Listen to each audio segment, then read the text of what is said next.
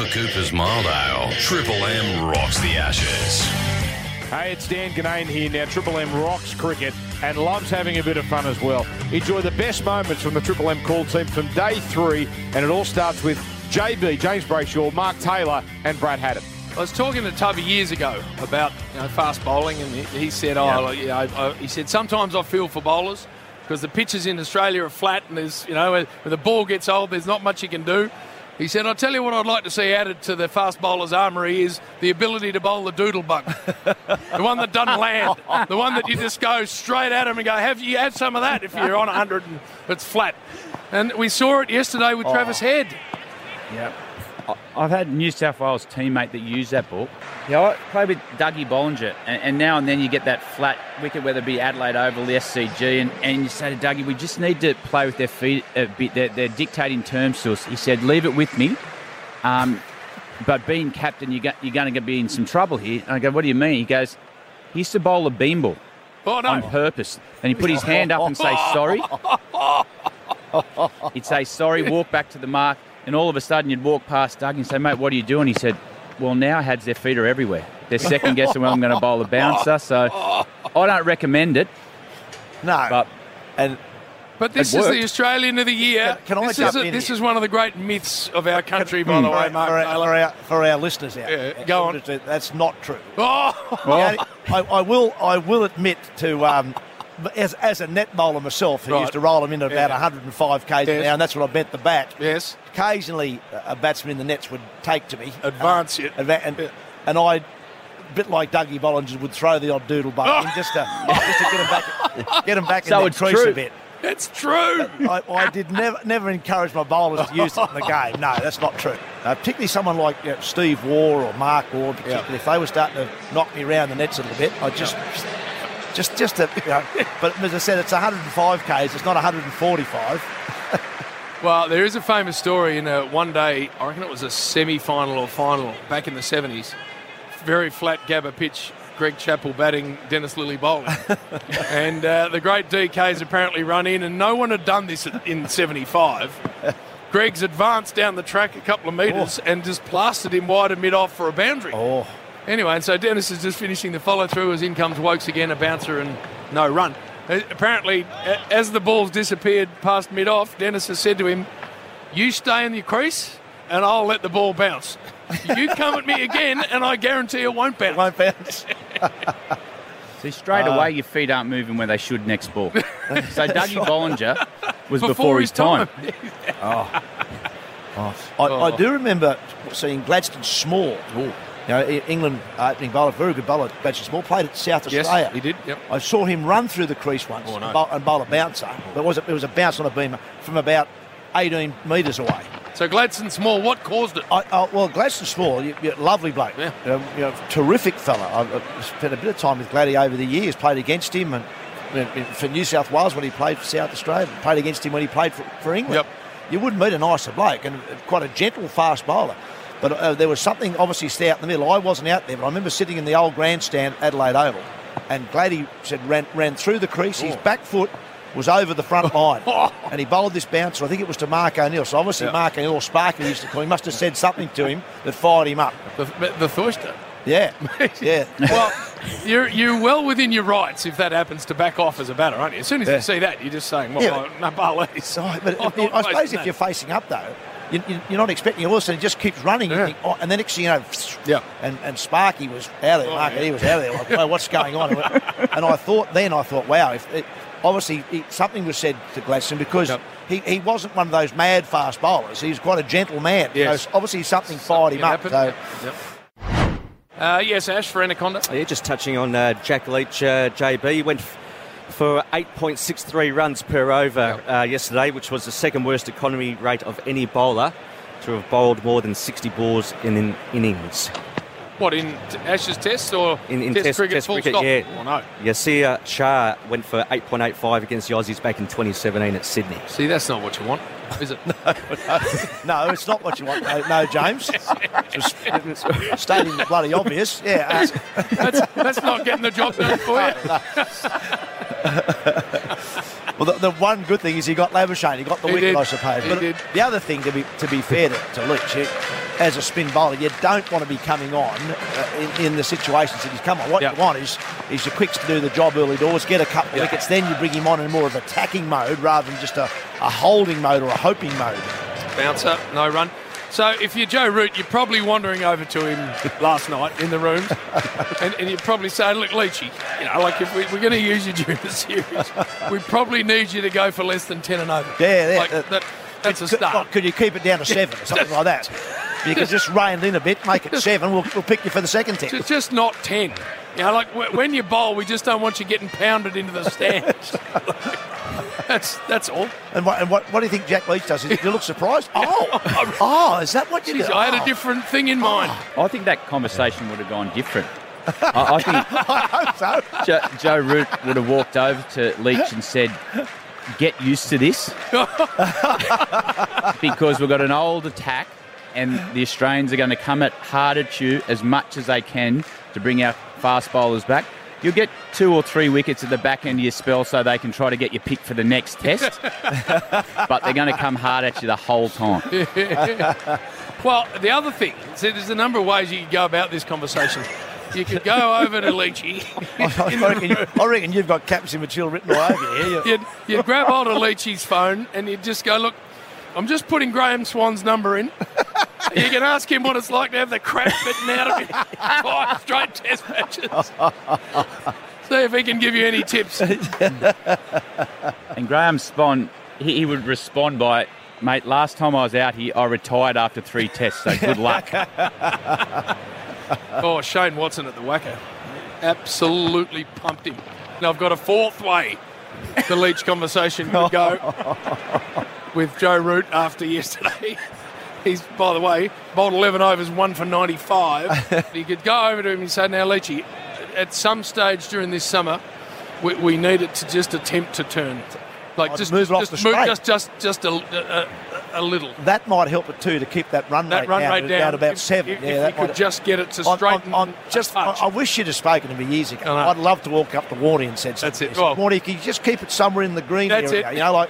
That's where our fielders are allowed to stand. The Warnie would love that. Field. Yeah, that's it. Yeah, Warnie would really enjoy that. Just as Lara was pumping him. Yeah. Let's go, I said, mate, by the way, see this stuff here? It's called grass. It's better if we try and keep the ball in that area. That's handy. Those are good conversations. Actually, I do remember talking about Warnie. He bowled a Sachin Tendulkar one day at Chennai. And he hit him over cover for 4. And Warnie looks at me and he said he was going to go round the wicket, bowl into the rough outside Tendulkar's leg stump. He bowled 2 balls out there. He got slog swept for 2 sixes. Yep. I wrapped him at the end of the over. Warnie said to me, Mark, what do I do now? I said, mate, now we lose. He made about 150. Yeah, that's it. I remember that. I've actually got a 5th way the conversation goes. All right, here we go. I think about halfway through this session, when he comes on, there's a message sent out by the new Australian captain, Paddy. Said, listen, just make sure you just sort of move a little bit around the crease like Leach is starting to turn it. Then when we get closer to Clare, just hit a couple to short cover, give him 4 for nothing. So he's right for the Adelaide Test. We don't want him not going into the Adelaide Test. We swing bowlers. We need them playing a spinner in Adelaide. Might as well kick them while they're down. Yep. Poor old Leachy. He doesn't want any conversations. Wood in. No. And then there's the obvious 6-1. Where you just wander over to him and you go, Leachy, there's the old boarding pass. We're tapping out of it. We can't have 1 for 95 off 11. That'll do you. So there's a raft of ways you can handle Jack Leach. I can see why you'd have a captain Australia, James. But there were lots of reasons. Gus Warland, Greg Blewett and Callum Ferguson. Now, Berg, are you sick of Brayshaw saying that we are just one person? Have you how often have you copped that over the years? I still remember Chris Kringle in my first season of cricket at the Redbacks, and I remember your present turning up, and it was a signed photograph from me saying thanks for all the help over the last 12 months, Dad. And then mine coming in, unwrapping it, and hey, son. Signed photo of me making a test 100, something to aspire to. The other comparison in South Australia over the years, so It was Blewett Ferguson, but the other one was Lehman Cosgrove. Oh, so, yes. So Ferg was the baby Bluey, and Mark Cosgrove was the baby Boof. Oh. So I'm not sure why. Both left-handers, that would have been it. It escapes me what the comparisons would have been there. But, I can see the comparison on both, to be honest, sitting on the sidelines and watching you guys. You're like male models, and those two blokes look like me, which is not so flash. But you have got a big heart, and gee, we try hard. Yes. Mm. And let's go to the Tune Man now for the Anaconda stats. There's 11,000 people in the house as we speak, Gus, but just with Travis Head, it was the third fastest Ashes century yesterday, 100 off 85 deliveries. Of course, Gilly records the fastest century in an Ashes series back in 06-07 at the Wacker. That was an incredible dig. I was with the Barmy Army doing an Aussie Goes Barmy, and he just kept on putting it over the Barmy Army. Oh. In the end, it got down to, I think, one ball to go to try to beat the fastest. And he went down the leg side. He missed it. So they all started singing Viv Richards, who, of course, was the number one. I reckon he pipped Lord Botham by a ball as well. I think Ian Botham's fastest Ashes Test 100 was off 86 deliveries. Wow. Mm. What a player. Yeah. Yeah, phenomenal. And you're on Channel 7, Bluey. You've replayed the old Headingley 81 a few times in highlights over the last week or so. It's just brilliant to watch how good he is, and what a lovely man he is. He comes in here, no grace about him, just a good knockabout. He could be an Aussie, Sir Ian, couldn't he? Yeah, no, he's a great bloke. 81, of course, that was the famous match where Dennis and Rod Marsh had a bit of a flutter. They did. Have you heard that story, Ferg, about Dennis Lillee and Rod Marsh betting on a test match? Yeah, I have. I actually heard an interview with Bacchus the other day, and I haven't quite had the guts to ask Bacchus on the first tee at Kooyonga Golf Club, our home course, Bluey, of course, and haven't had the guts yet, but to hear him talk about it the other night was quite humorous. He denied all wrongdoing and didn't have any part of it, but the bus driver might have known something. I think they got the odds of 500 to 1. Oh, it was something silly. So for those that don't know, I mean, it was that famous test match at Headingley, Leeds, and in 81, was it? Yep. 1981, and Australia were all over England, forced England to follow on, and they used to have a caravan at the grounds, a betting caravan that you can go and, have a flutter, and then it came up on the scoreboard, apparently, that England were these crazy odds of winning it, and so Dennis is... told the bus driver, I just put that's ridiculous odds. Here's $50, or £50 or whatever it was. And then Rod's overhearing this, Rod Marsh, and goes, well, if you're having a splutter, I might have a little splurge as well. So around they go, have the bet, and lo and behold, Ian Botham goes absolutely crazy. They get a small lead over Australia and knock them over. And they've collected all these pounds, and apparently Dennis Lillee denied for ages that he'd ever had a bet. And I haven't heard Rod's explanation. Oh no, it was firmly the bus driver that was heavily involved there. No, Bacchus had nothing to do with it. He might have mentioned in the bus driver's ear as he was heading out of the bus towards the dressing rooms that there might have been something over towards the caravan that might have been worth a look. Imagine if that happened now. Oh, it's all over now. The world is a very different place, Bluey, as we know. For Cooper's Mild Ale, Triple M rocks the Ashes.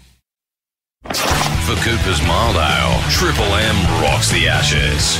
Mark Howard, Aaron Finch and Murph Hughes. Just trying to ascertain whether we are going for a drinks break.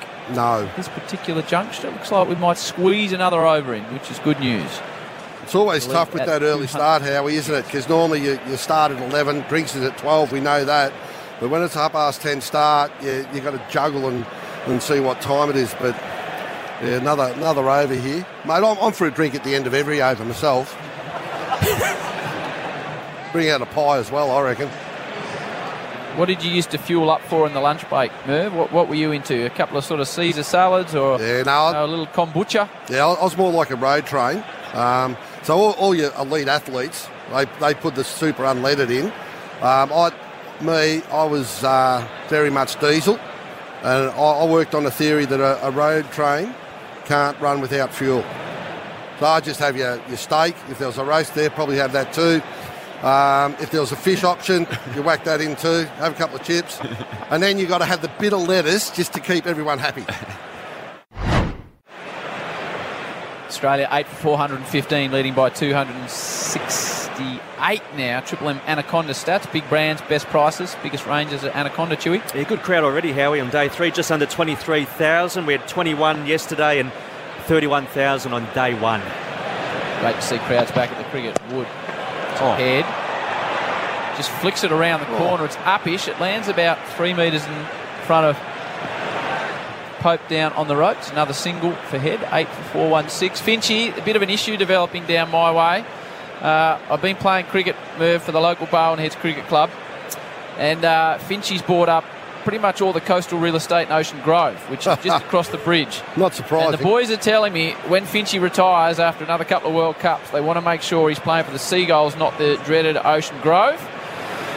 So, Finchie, are you coming across the bridge? Are you doing the right thing, or are you going to go and roll out for the Grubbers? It's a big decision in that part of the world. The only time I go across the bridge is to go to the beautiful Bowen Heads pub, Howie. We can organise a sponsorship with the pub involved for you if you want to come and play for the Seagulls. Let's talk then. Okay, excuse me. It acts like it pretty quickly. Excuse me. Let's get back to the cricket. It's not about a recruiting campaign for the Bowen Heads team, Howie. Are you on the committee there? No, I just roll around in the lower grades. So you just don't want to ever come up against Aaron Finch? No, I think you'd be suited to Bowen. Dan Ganane, Andy Lee and Brad Haddon. So we're, 2 minutes away. What would be going through the head of poor old Rory Burns? Hads, and does he face up first, or does he say to Hamid, brother, you can have first crack at it today? Well, what would be going through his head? He'd be walking out there now. He'd be trying to get things as clear as he possibly can. And don't be surprised if a Warner or a Hazer would just walk behind him and just remind him he's on a pair. And Davey just to give him a little tap on the bottom and say, thank you very much. It was hard work out there, but thanks for dropping me. You really helped me get to 94. So he'd have a lot going through his head. But the one thing he's just got to do, he's just got to concentrate, get off the mark, and bat as long as he can. Mm-hmm. Mm-hmm. Did you ever have a pair of hats? I had a lot of ducks. I don't think I ever got a pair in Test cricket. I know Dale Steyn embarrassed me one day with a beautiful reverse ball. I had played a perfect defence. I've got a beautiful photo of it at home. Perfect defence, but if you look behind me, all three stumps are knocked out of the ground. He's gone soft, Rory. He's at the non-striker's end. What a disappointment. Good friend of mine, Bobby Quiney, played 2 tests for Australia. Unfortunately, his second one was a pair. And when I was running drinks from the Stars, we're over in Western Australia, and they can be pretty boisterous, the crowd over there. And Bobby was at deep square leg, and he turned. This lady yells out, "Hey, Bobby, Bobby!" He turns around, and she lifts her top up and drops her bra and goes, "This pair's better than yours." He would have agreed. He said yes. So he said that's one of the best sledges he's ever got. Isabel Westbury, Mark Taylor and Greg Blewett. Just got an aura about him, hasn't he, Pat Cummins? He's a good-looking bloke, solid build, got the lovely wavy black hair. Look, reminds me of the great Keith Miller. There must be a flaw. Yeah. Perfect Pat. Yeah, perfect Pat. And there must be a flaw. Must be. And then he comes running in and first ball, as you say, short, bouncing. Hamid ends up getting off the handle of the bat and almost goes to bat pad, and they get a single. But you know, he's got this sort of lovely, charming look about him, but then all of a sudden he comes in and bowls a thunderbolt at you. Yeah, too perfect. The tub boys haven't been doing their work. There must be something out there. Come on, boys. Come on, you can work on that, Izzy. Got some contacts. It's just not fair, really. James Brayshaw, Lord Ian Botham and Aaron Finch. The great Bob Willis, Beef. Mm-hmm. Your ripping mate left us a year ago, but what a cricketer he was. What a mate he was as well. I think he's a remarkable character. Helped me through my first couple of days with the England squad. Put his arm around and said, look, you're here for a reason, mate. So just enjoy it. Cummins again and Milan defending. And he was... remarkably, he almost died when he had a knee injury, almost died on the operating theatre with thrombosis, which they just caught in time. His knees looked a bit like spaghetti junction, to be honest, by the time they finished stitching him up and cutting him up. But he was remarkable, kept going. But just great company off the field as well. Added Dylan to his middle name. Such was his love of the great Bob. Robert George, Dylan, yeah. Willis, yeah. Dumped it in there. In there. And then deep pole. The sad thing was, though, that I had to listen to Dylan as well.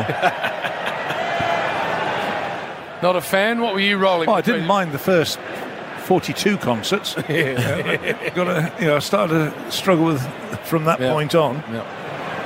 But I got dragged to see them twice in New Zealand, England. I don't know how many times. Where else do we see him? Much. Did he not come down here? He'd have played here, wouldn't he? Oh, yeah. Yeah. So I must have done at least one or two here. It just sort of blurs into one. Mm. And then I remember the one I do remember enjoy was when he first went unplugged. And Bob thought he didn't like it. No. But I thought it was actually very clever. You were more a Bon Jovi man. Stones. Tico, the drummer. Tico Torres, good friend. Yeah, nice, lovely guy. And the great Charlie, speaking to people that have just left us. Yeah, very much so. Charlie Watts, a legend. Loved his cricket. An old magazine here, Finchie, from the 1982-83 tour of Australia. Promoting it, and there's a little bio on every player that was involved. And the page that's been given to me has got Ian Botham. Beefy keeps that in his back pocket. I'm just having a look at some of the answers that worry me. Deer smoke, yes. Favourite dish, meat. Favourite drink, beer. Favourite TV show, horse racing. Favourite movie, The Warriors. Favourite read, Biggles. Car, Saab 900 Turbo. Someone else has filled this in for you. We used to all fill in each other's. I was going to say, there's no way any of that is true. I remember it now. We actually filled in each other's, so complete. Biggles. Beer. Mark Howard, Mark Taylor and Andy Lee. Tubby, I'm glad I'm here with you because I've got a question for you that I've been dying to ask you for a day now. Came to me last night. Feel Australia needs to know about it. We'll let Stark get his first one away though, Howie, but no, it's obviously been on the mind of a lot of Australians, I think. Oh, I wouldn't worry too much about the cricket. Here it comes. On a scale of 1 to 10, how surprised are you that you haven't been replaced as the face of Fujitsu air conditioning yet? I mean, it's been a long time since you've... Is one very surprised and 10 not? Or yeah. One's not surprised. Yeah, and 10's very surprised. Probably 1. Really? Not surprised. Yeah. Still doing the job? Yeah. I don't think anyone can wear the beige khaki like Tubbs, so I think he's got the whole thing covered. Well, there was a period there where Pat Rafter was just Bonds, the Bonds undies. I knocked that one back. Yeah. Thank God. And he handed the reins. They did a campaign of handing the reins over to Nick Kyrgios. Well, who do I hand them to? That's what I'm wondering, and that could be discussion point over this over. Let's say in 20 years' time, yes. I want to give it up. Yes. Now who do I hand it over to? 20 years. When I'm 78 or something like that, or it is. No alignment that's been longer. Paul Newman dressing maybe, but if you do another 20 years as the face of Fujitsu, that's important. Do people ever come to you and say, what model should I buy? No, I had a few people actually say, I've been to these things every year. They have ARBs. Yep. Australian Refrigeration and Building Supplies, ARBS. Oh, right. We go to this big convention every year down here in Melbourne. Like it's a big couple of days, yeah. And I had one guy walk up to me one day and said, g'day, Mark. I said, I was getting ready to sign something for him. He said, no. I want to have a look at this model over here. I went over to this model. He looked out the wall.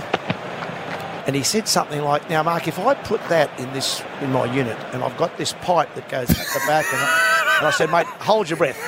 I said, you've now got past the on-off button and the temperature up and down. I said, so that now rules me out. When you start talking pipe lengths and how they all work, hang on, I'll put someone onto you, and I did. Oh, you've broken the fantasy for me. I had you rocking up to people's houses, measuring the cubic centimetres of their rooms, telling the exact machine, the model they needed, offering to fit it out. You can do it all online now. Fujitsugeneral.com.au. Oh, here we go. That's why he's still going. To Milan, leaves alone outside on stuff. Two-man, you're in the refrigeration business. You'd go to a conference. Have you seen Tubby at these conferences? Yeah, I have. But firstly, for Anaconda Stats, 3.5 kilowatt Fujitsu Tubby takes a quarter and 3/8 pipe sizing. Yeah. And what wrench size? They use these torque wrenches. Torque wrenches. You've got to get the tension right. I do know about them. I don't know how to use them. But Howie, I've seen Tubby at the ARBS show, and where I previously worked, we were trying to sell a specific brand of air cons, but whenever I engaged new customers, couldn't win their business. I said, because of Tubby Taylor at Fujitsu, wow. We'll stick with what we know. On the offside. He'll be doing it till he's 95 without this. Don't worry, I'll be trying. Number one competitor. Well, the obvious heir to the Fujitsu crown. Is Pat Cummins, but I'm not sure if Fujitsu can afford him. Well, I'd like to see similar characters. Good-looking, fit sort of guys. Flowing black hair. Bowl about 140 clicks. But he's got Gillette already coming, doesn't he? Yeah. And so I don't see me as the guy that's going to refrigerate my house. So I think if we're going to go great batsman, it seems like more of a batter's role, doesn't it? Yeah. Maybe it'll be Travis Head after his 100. Wow. Yeah, there you go. Stocks are high now. Yeah. Yeah. Probably, he's good. He's got 10 years more of playing fitness before he sort of moves into the refrigeration side of things. So picture me as a young Travis Head. Obviously I want the gig. Yeah. And I've seen Pat Cummins come out of the audition room, and I'm in next, and I've texted you, and I'm like, Tubby, I'm about to do my Fujitsu audition. What advice do you have for me? I'd suggest you go on a different slant. Like, don't take him on for looks. Yep. You're probably going to lose that one. Maybe just use a little bit of your scintillating repartee, as they say. Okay, just getting a two-man handing me a stat. Mark Taylor, 180 centimetres. Travis Head, 179 centimetres. So they won't have to adjust the camera. I reckon, keep the tripod as is. I reckon the two-man's looked after me there. That's from Wikipedia. You're guilty. I adjusted that last night. I think 176 for me, and I think Travis Head's probably 185 now after today. Yeah. Well, that's good news. Anyway, tripod same height, so that saves a bit of work. Yeah. If you had to say to Head, Mark Taylor's trying to get out of his contract with Triple M Cricket to avoid the next 4 Test matches. We're running through a wonderful hypothetical where Travis Head's going for an audition for the next face of Fujitsu, and he's just seen Pat Cummins come out of the room. He's obviously that guy's got me covered for looks. He turns to his phone, he texts Tubby Taylor and says, what line could I say in my audition? Maybe it's a make or model number that will impress the head of Fujitsu and go, that's my guy. What are you going to text back to him? Well, I can't text him. I don't know if I know the makes and models myself. That might make it a bit difficult. Well, what's a good line? I reckon go straight for the catch cry at the end. Yeah, which is Australia's favourite air. Bang, straight in. Straight at that one. If he nails that the line, they'll go, hey, you've been following the campaign. I've only been saying it for 20 years, so at least he's been watching. Australia's favourite air. Right? Yeah. Okay, Trav. No doubt. I know he's out in the field. Yeah, but he might have an earpiece in. He might be listening. Yeah, but as I said, mate, he's probably got 10 years of playing first. Don't need to rush it. Make your runs first. Get yourself entrenched in the side. And Fujitsu don't want to get it wrong either. No, that's right. Yeah. They need a good amount of time. Yeah, I think they need a good 10-year sort of succession plan. We might think about talking about it in 10 years' time. Let's move. Let's change tack. Oh, thank God for that. The Beamer, I want to talk about the Beamer last night. Oh, yeah, we had a bit of a chat earlier on about the Beamer.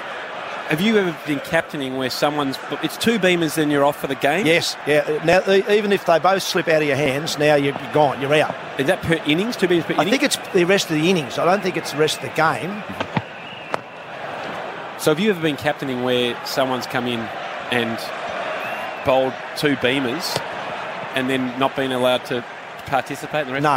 No, I haven't. But I think didn't happen to Elise Perry recently. Really? Yeah, in a women's game. She and knowing Elise and knowing it fairly well, there's no way she would mean to bowl either one. But it was a bit of a slippery day, and she bowled two and off. And you're allowed to bat though, aren't you? You're allowed to bat, yes. Okay. But no more bowling in that innings. If it's a hot day, I'd be coming in and bowling my first two deliveries as Beamers and a scale. That's the day off. There's been a few bowlers who've thought about that, I'm sure. I think there might have been a few Englishmen last night actually thinking, not a bad tactic. Thought might have been resorted to it. I need Root to make a series of ducks. I mean, all of Australia would like it, but I made a stupid bet. I've written it down with one of my mates with regards to Joe Root. On the 27th of December 2013, I gave my mate 150 to 1 that Root makes 10,000 runs. And he put $50 on it. Eight years ago, 150 to 1 that he'd make 10,000 runs. Ooh. I think he's got about 400 to go. Tuman will get tell us. Yeah, 9,278. So what's that? 722? To go? Yep.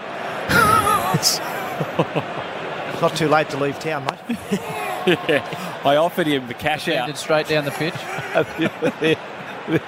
When did you offer that? The 5,000 run mark? Or what did you do? When did you start saying, the 9,000 run mark. Oh, 9,000.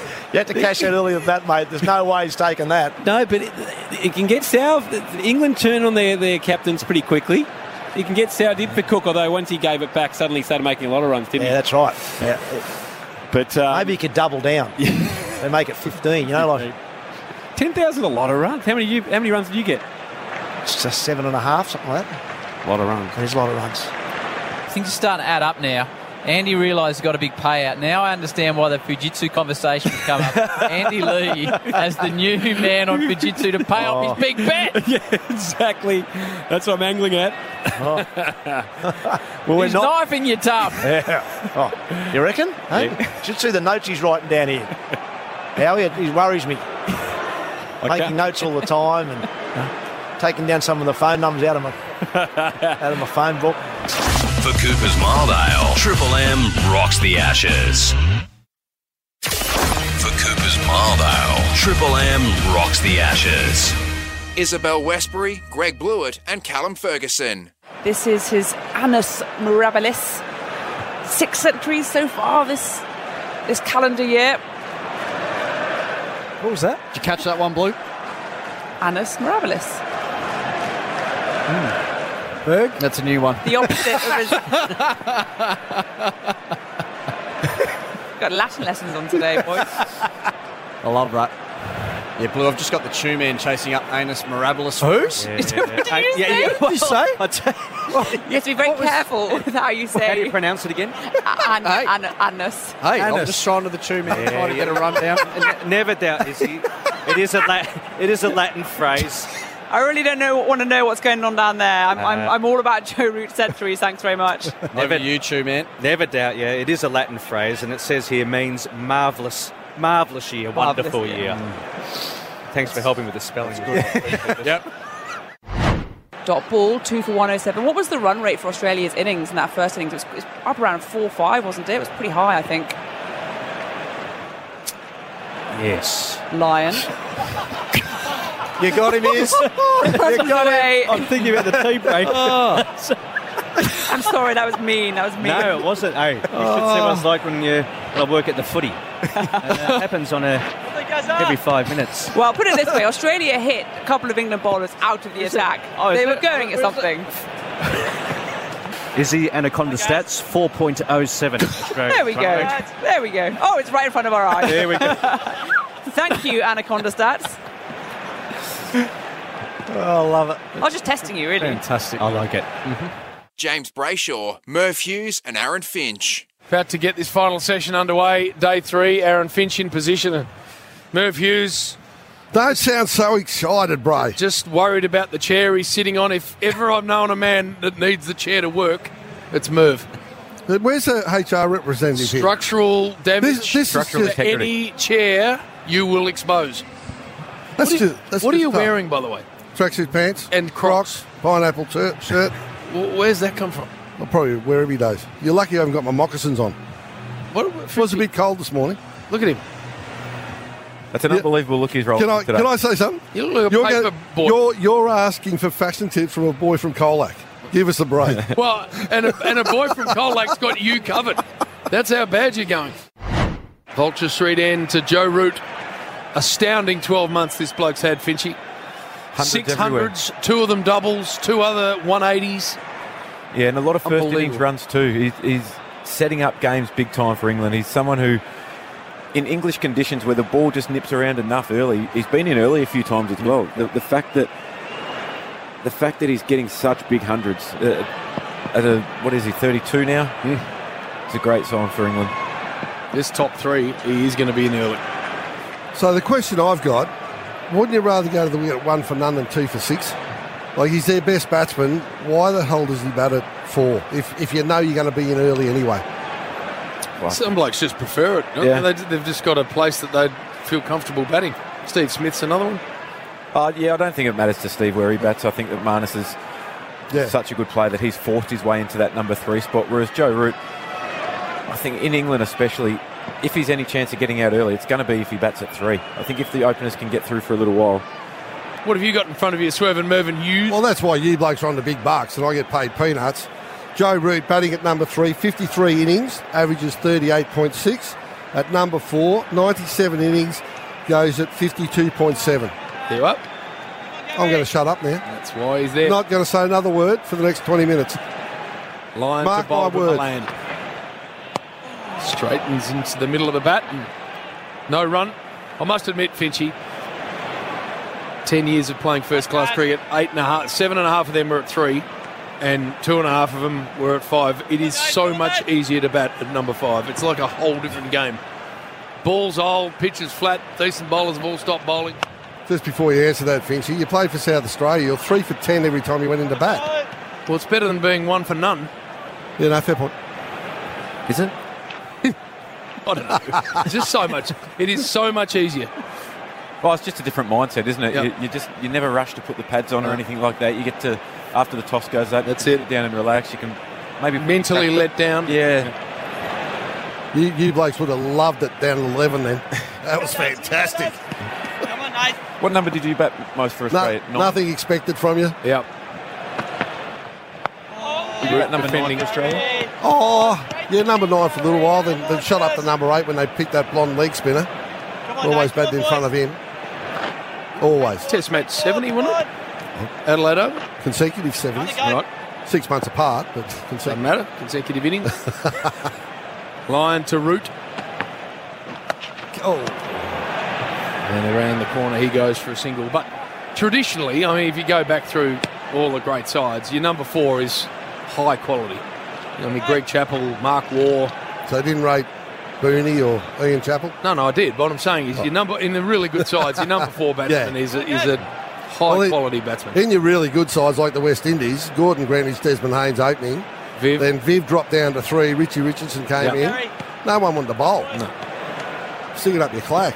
Get a wicket. Well, if I get a wicket here, Richie Richardson comes in. Then if I get another wicket, Viv Richards comes in. Well, Michael Clark had a lot of his career at 4, and he was unbelievably good. Well, Punter started sort of batted everywhere. Yeah, he started sort of 4 or 5 and then moved to number 3, didn't he? That didn't matter. Oh. He made runs everywhere. Go. I think you'd get the same result out of Steve Smith if he batted at 3. You reckon? I think so. He's such a great player. Ash for Anaconda. Yeah, just with Merv. So when he batted at number 8, JB, 25 innings, batting average of 24.5, top score of 71. Good numbers, those. No, good numbers. Good numbers. What happened that time when you walked out to bat against South Australia and your captain, Simon O'Donnell, said, just get through to the break, and the first ball, he hit it straight up in the air? No, well, he said, listen, have a look at it, then push it along. I came in to bowl. Maisie was bowling. Everyone was around the bat, and there was one bloke 150 metres away, and I thought, geez, I have to be stiff to hit it to him. Did not have to move. Straight up in the air. Straight to him, came into the room. Excuse me, what happened there? I said, what, never got a good one early? So you lasted one ball after those instructions. Yeah. He didn't nick it or... No. Like, didn't get knocked over. Straight to cow corner. Yep. Crap instructions for number 10. Crap instructions, you reckon? It was his fault. Yep. Oh. We had that one down in Hobart. I was night watching. Wicket falls. As I walk out the door, I turn back to AB, the Australian side, just said, AB tonight, watchman hook. Go, get out there, you idiot! First ball, bang, 4, big hook shot. Well, you mentioned Tim May before. Yeah. He had the view that as night watchman, he was there to protect the people coming in next, not the batsman out there.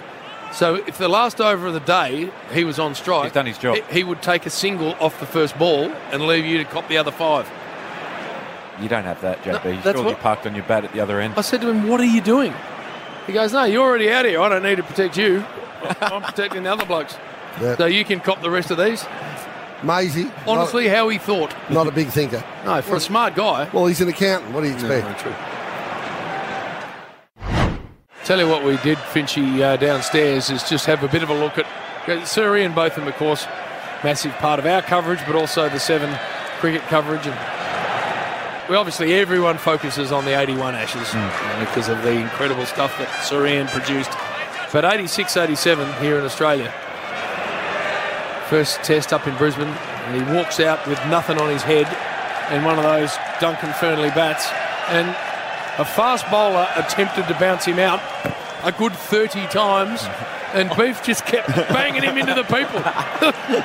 What were you thinking, Murph? I'm being serious. Stop it. He's now pelting me with lollies. Brayshaw, you're a turd. What you were thinking. You're a turd. Oh, we got another crowd invader. Yeah. We've got a bloody studio invader up here. When are you going to piss off back to Channel 7? Oh, no.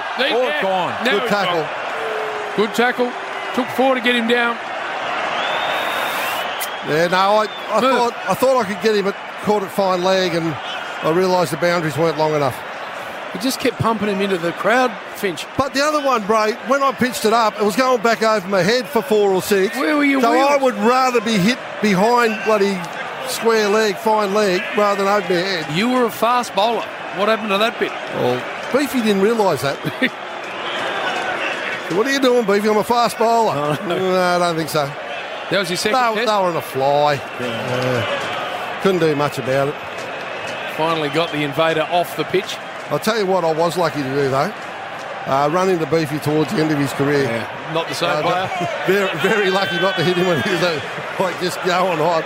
He's still hard to bowl to, and just the aura that he had when he come out to bat, very, very scary. Yeah. By 89, he'd fallen away, but you have a look at it. You see it on YouTube. Yeah. Literally got nothing on his head, not even a cap or anything, and he was just ponging it everywhere. Hit Greg Matthews for about three of the biggest sixes you'll ever see.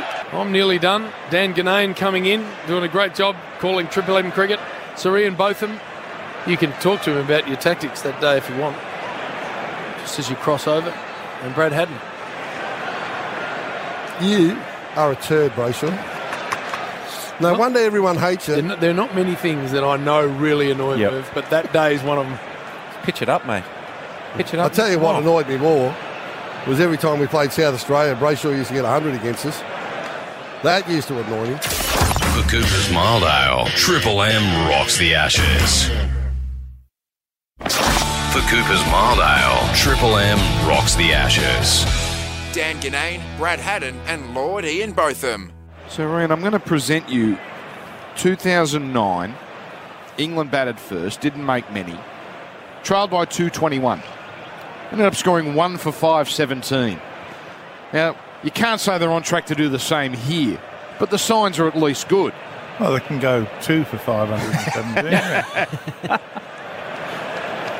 It was Cook and Trott that day. Strauss wasn't at the start, and then Trott and Cook went berserk. Yeah.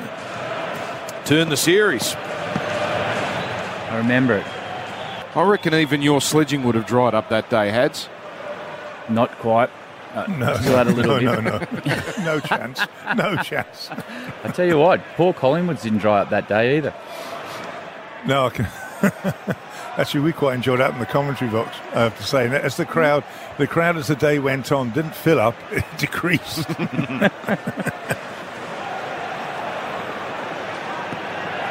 Was he one of the better ones, Collingwood?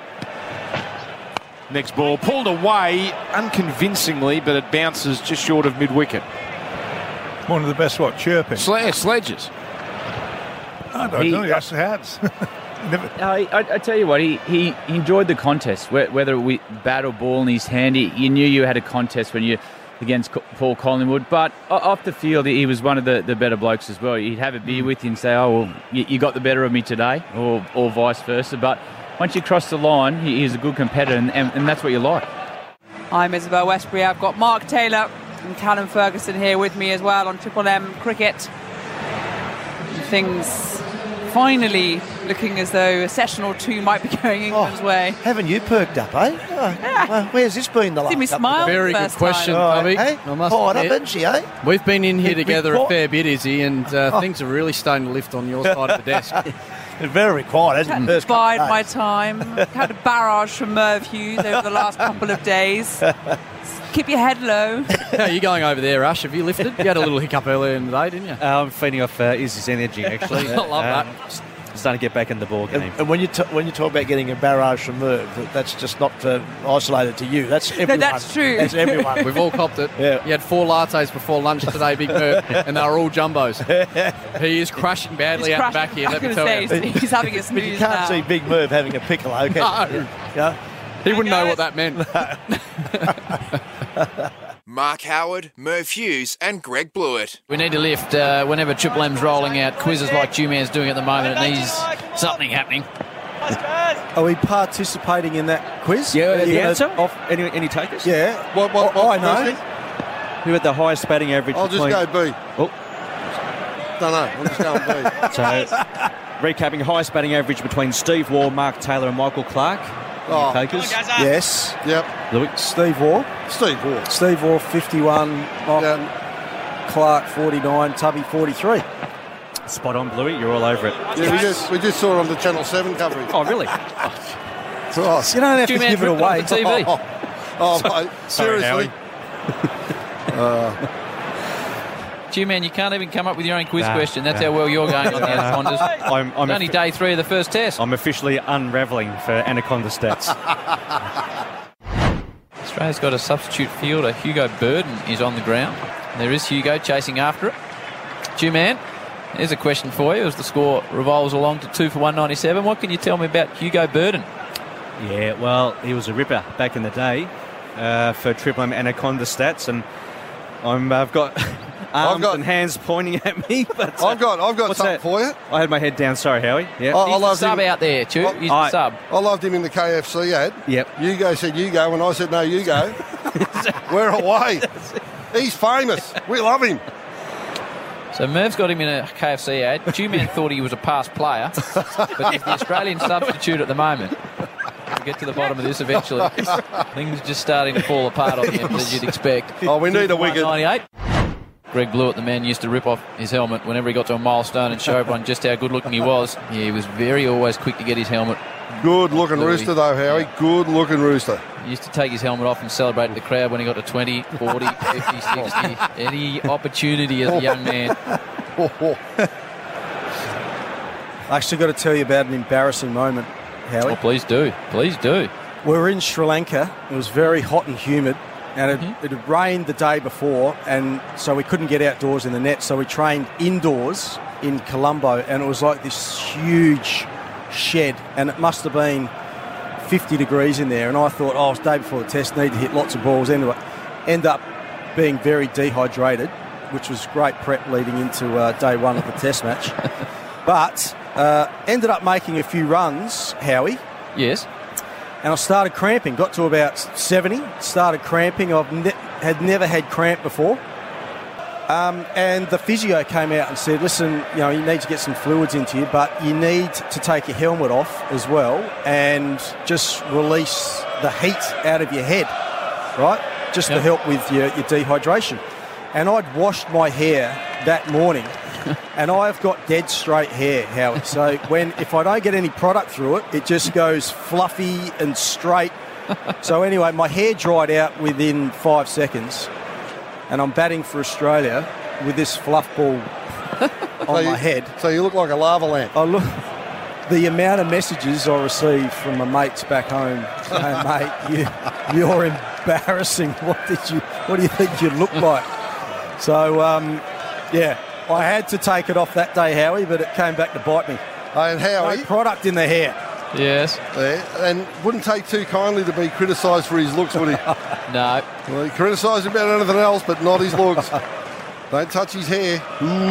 What people don't realise is those magnificent hundreds he made in Australia, Bluey. If you actually go back and have a look at the tapes, when he gets to about 94, he always calls for new gloves and just puts a bit of mousse in the hair and gets things straightened up, and the helmet goes back on. Then the 100 comes up and he looks absolutely peachy. Just slicked back. Yeah. And don't mention that 100 on debut either. Oh, heard enough about that today.